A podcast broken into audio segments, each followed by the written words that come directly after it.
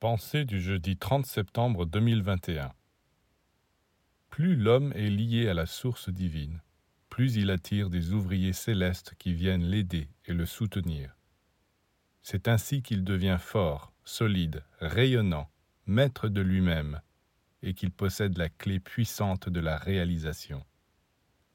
Tremblez donc de faire quelque chose qui éloigne de vous les ouvriers divins chaque faute chasse des amis invisibles, car elle produit des exhalaisons nauséabondes qu'ils ne peuvent supporter.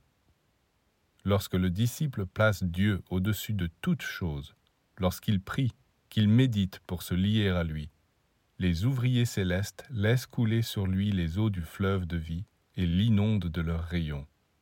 Si votre âme était ouverte pour capter ces faisceaux de lumière, vous verriez apparaître devant vous un monde sublime, plein d'habitants de toute splendeur.